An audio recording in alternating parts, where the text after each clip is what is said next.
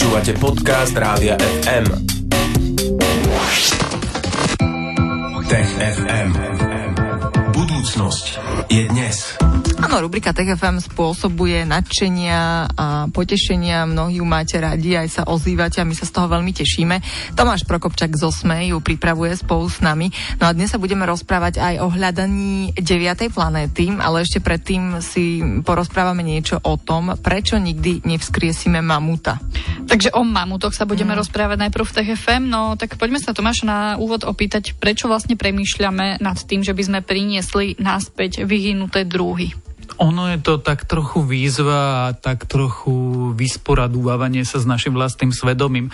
Jednak nás mrzí, že sme spôsobili, že niektoré druhy vyhynuli a zároveň chceme dokázať a tak trochu sami sebe, že vieme vďaka vede dosiahnuť to, že tieto druhy dokážeme oživiť a stále nás e, fascinuje, tak trochu detsky nás fascinuje tá možnosť, že by sa znovu po planéte prechádzali veľké srstnaté slony a šablozubé tigre alebo jednoducho tasmanské tigre, ktoré žili povedzme pred 100 rokmi, ale dnes už neexistujú. No a prečo je to ťažké, Tomáš? Ťažké je to preto, že ono to vlastne nie je triviálne. Musíme vedieť, čo chceme, musíme sa k tomu vedieť e, dostať a musíme to dokázať vykonať. Proste na priniesť a oživiť nejaký druh, ktorý už neexistuje, nie je vôbec jednoduchá záležitosť. Potrebujeme vedecký výskum, potrebujeme vedecké technológie a potrebujeme mať za sebou aj to etické rozhodnutie, teda tú dohodu, že ono je to v poriadku a že to je dobrý nápad. Dobre, ale ako by sa to dalo urobiť teoreticky? Teoreticky to má niekoľko fáz. V prvom rade musíme spoznať tie vyhnuté zvieratá. Keď hovorím o musíme spoznať, myslím tým a poznať ich e, genóm, ich genetický kód a poznať ho úplne. A neznamená iba približne tušiť, že nejako takto to tie gény mali, ale potrebujeme ho mať e, čo najbližšie k 100% zmapovaniu. A keď už by sme získali túto informáciu, a to samé o sebe je veľmi ťažké, pretože sa potrebujeme dostať k starým vzorkám DNA, časom degraduje, musíme to namapovať, musíme to pochopiť a zistiť, ktorý gen čo robí, tak potom potrebujeme nejaké zviera, ktoré dnes žije a je relatívne blízkym príbuzným tohto dávno vyhnutého zvieraťa. A tiež potrebujeme zmapovať jeho génom a povedať si, v čom je rovnaký a v čom je odlišný. A toto zviera mierne upraviť a použiť jednoducho genetické inžinierstvo a tie gény zmeniť do toho pôvodného, do toho dávneho, vyhnutého tvaru. No a potom ešte potrebujeme nájsť náhradnú matku, teda zviera, ktoré to embryo upravené e, donosí a teda až potom sa môžeme dostať k nejakému oživenému, vyhnutému druhu. Vraj taký príklad s potkanom z Vianočného ostrova nedaleko Javí. Čo nám tento príklad ukazuje, Tomáš? Výskumníci teraz otestovali alebo sa pokúsili otestovať celú technológiu alebo naše schopnosti na istom druhu potkana, ktorý ešte pred 100 rokmi žil na Vianočnom ostrove nedaleko Javy. A totiž to oni si povedali, že tak začnú malým niečím, nebudú sa zaoberať rovno mamutami, ale niečím, čo je jednoduchšie a triviálnejšie. Tento potkan mal zhruba 34 tisíc génov a keďže vyhnul len pred 100 rokmi a existujú nejaké vypchaté exempláre v múzeách, tak sa veci podujali na to zmapovať jeho génom. No lenže sa ukázalo, že to vôbec nie je jednoduché. Že síce génom zmapovať dokázali, ale chýbalo im zhruba 5% a to dokonca aj pri druhu, ktorý žil ešte pred 100 rokmi. Tak pri druhoch, ktoré žili alebo vyhynuli oveľa dávnejšie, to bude oveľa, oveľa ťažšie. No a ono sa môže zdať, že 5% je málo, ale v skutočnosti sa ukázalo, že tých 5% je veľmi dôležitých, pretože medzi tými génmi v tých 5%, ktoré chýbali, boli gény, ktoré určovali tvár uši, ktoré určovali, ako tie potkany e, budú počuť a vidieť, ktoré mali zásadný vplyv na imunitný systém.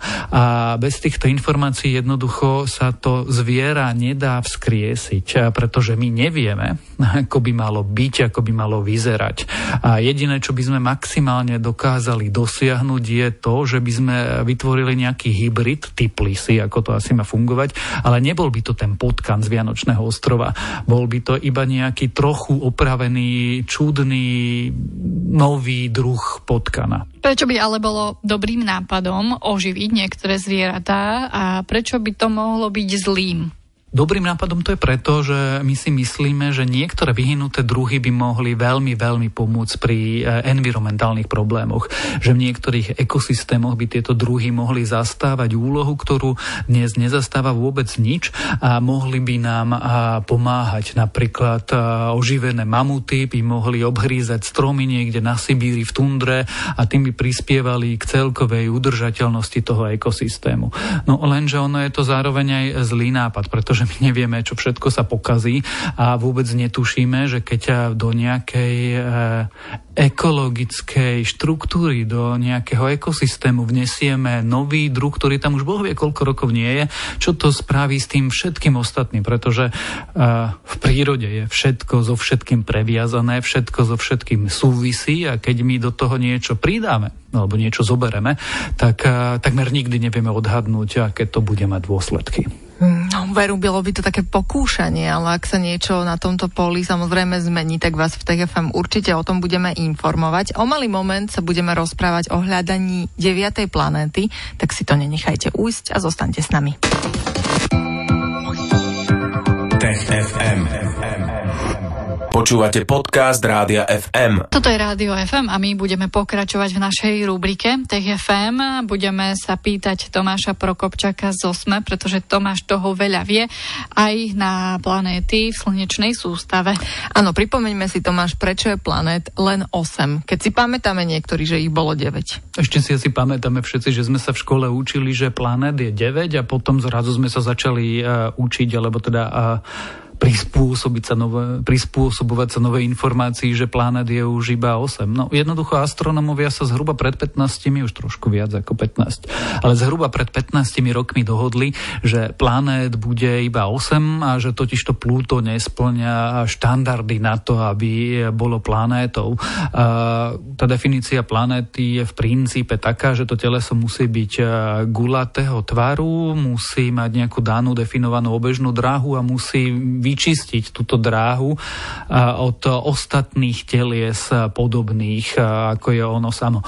No a to pre Pluto vôbec neplatí. Buď by sme mali Pluto ako planétu a potom by sme planétou museli volať aj Sednu, Eris a ďalšie telesa, či už za Neptúnom, alebo možno dokonca aj v pásme planétok medzi Marsom a Jupiterom. No alebo jednoducho astronomovia sa dohodli, že bude jednoduchšie, keď Pluto teda planétou nebude a my budeme mať len tých planét 8. Akurát, že si myslíme, že deviata planéta je. Prečo si myslíme, že existuje tá deviata? Myslíme si to preto, že v obežných dráhach telies za Neptúnom pozorujeme čudné anomálie. Sú tam odchýlky a jedným a v tomto okamihu najlepším vysvetlením týchto odchýlok v ich obežných dráhach je to, že na ne vplýva nejaká ďalšia vec. Tá nejaká ďalšia vec je najpravdepodobnejšie ďalšia planéta. My máme nejaký odhad a zatiaľ to je vedecká hypotéza. No a kde je?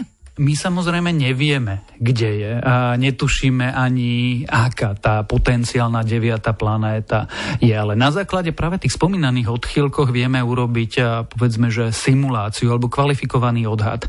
A tá simulácia nám v tomto okamihu hovorí, že ak to teleso existuje, tak je zhruba 5 až 10 krát hmotnejšie ako je naša Zem, teda je oveľa väčšie to teleso a bude obiehať okolo Slnka niekde vo vzdialenosti 400 až 800 astronomických jednotiek. A astronomická jednotka je vzdialenosť e, medzi Slnkom a Zemou, čiže v preklade ďaleko, ďaleko v končinách našej slnečnej sústavy.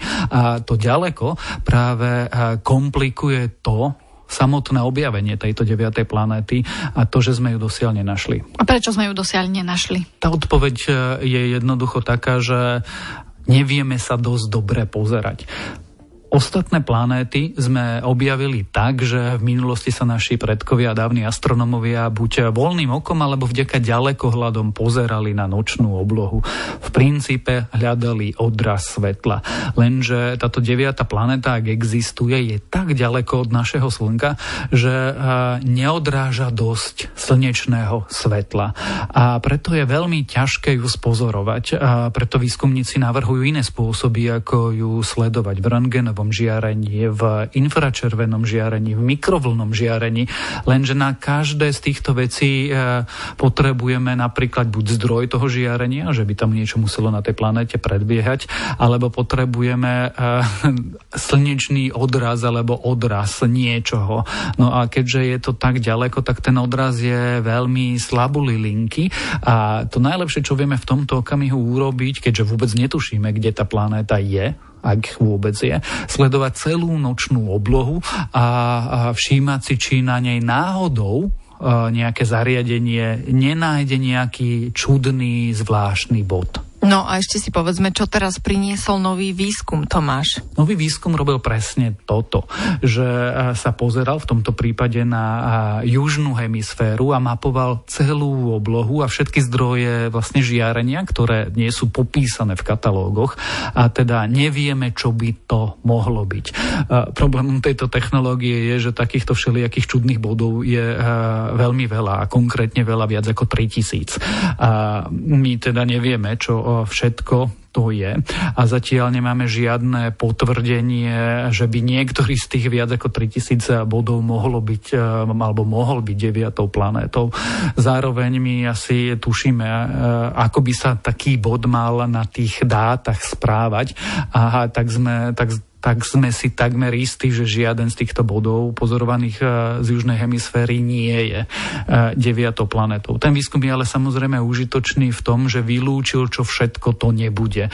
Čiže v tomto okamihu napríklad sme si takmer istí, že e, tá deviata planéta nemôže byť väčšia ako 10 krát hmotnosti Zeme a nemôže sa pohybovať bližšie ako tých 400 povedzme astronomických jednotiek. Pretože keby taká bola, tak sme ju už objavili. A keďže e, sme ju dodnes neobjavili a sme na hrane citlivosti našich prístrojov, tak vieme, čím všetkým to teleso nemôže byť. A to znie síce veľmi depresívne, ale je to dobrá správa, pretože nám to do budúcnosti zúžuje ten priestor, kde a ako máme hľadať. No a keď sa teda obratíme na odborníkov, tak e, ten rozumný odhad je, že deviatu planétu buď objavíme do 10 rokov, alebo potom asi neexistuje. Takže Oho. 10 rokov hmm. máme na to plus minus. A Dávame 9. planete 10 uvidíme, rokov. Uvidíme, že čo prinesie hmm. toto obdobie. O, Tomáš Prokopčák aj dnes sa porozprával o jednak hľadaní 9. planéty, rozprávali sme sa aj o vyhnutých zvieratách a o ich vzkriesení v úvodzovkách. Takéto témy dnes priniesol Tomáš Prokopčák. O týždeň môžete TFM počúvať opäť vo štvrtok po 15. Budeme sa tešiť. FM. Stream, živé vysielanie a playlisty nájdete na www.radiofm.sk.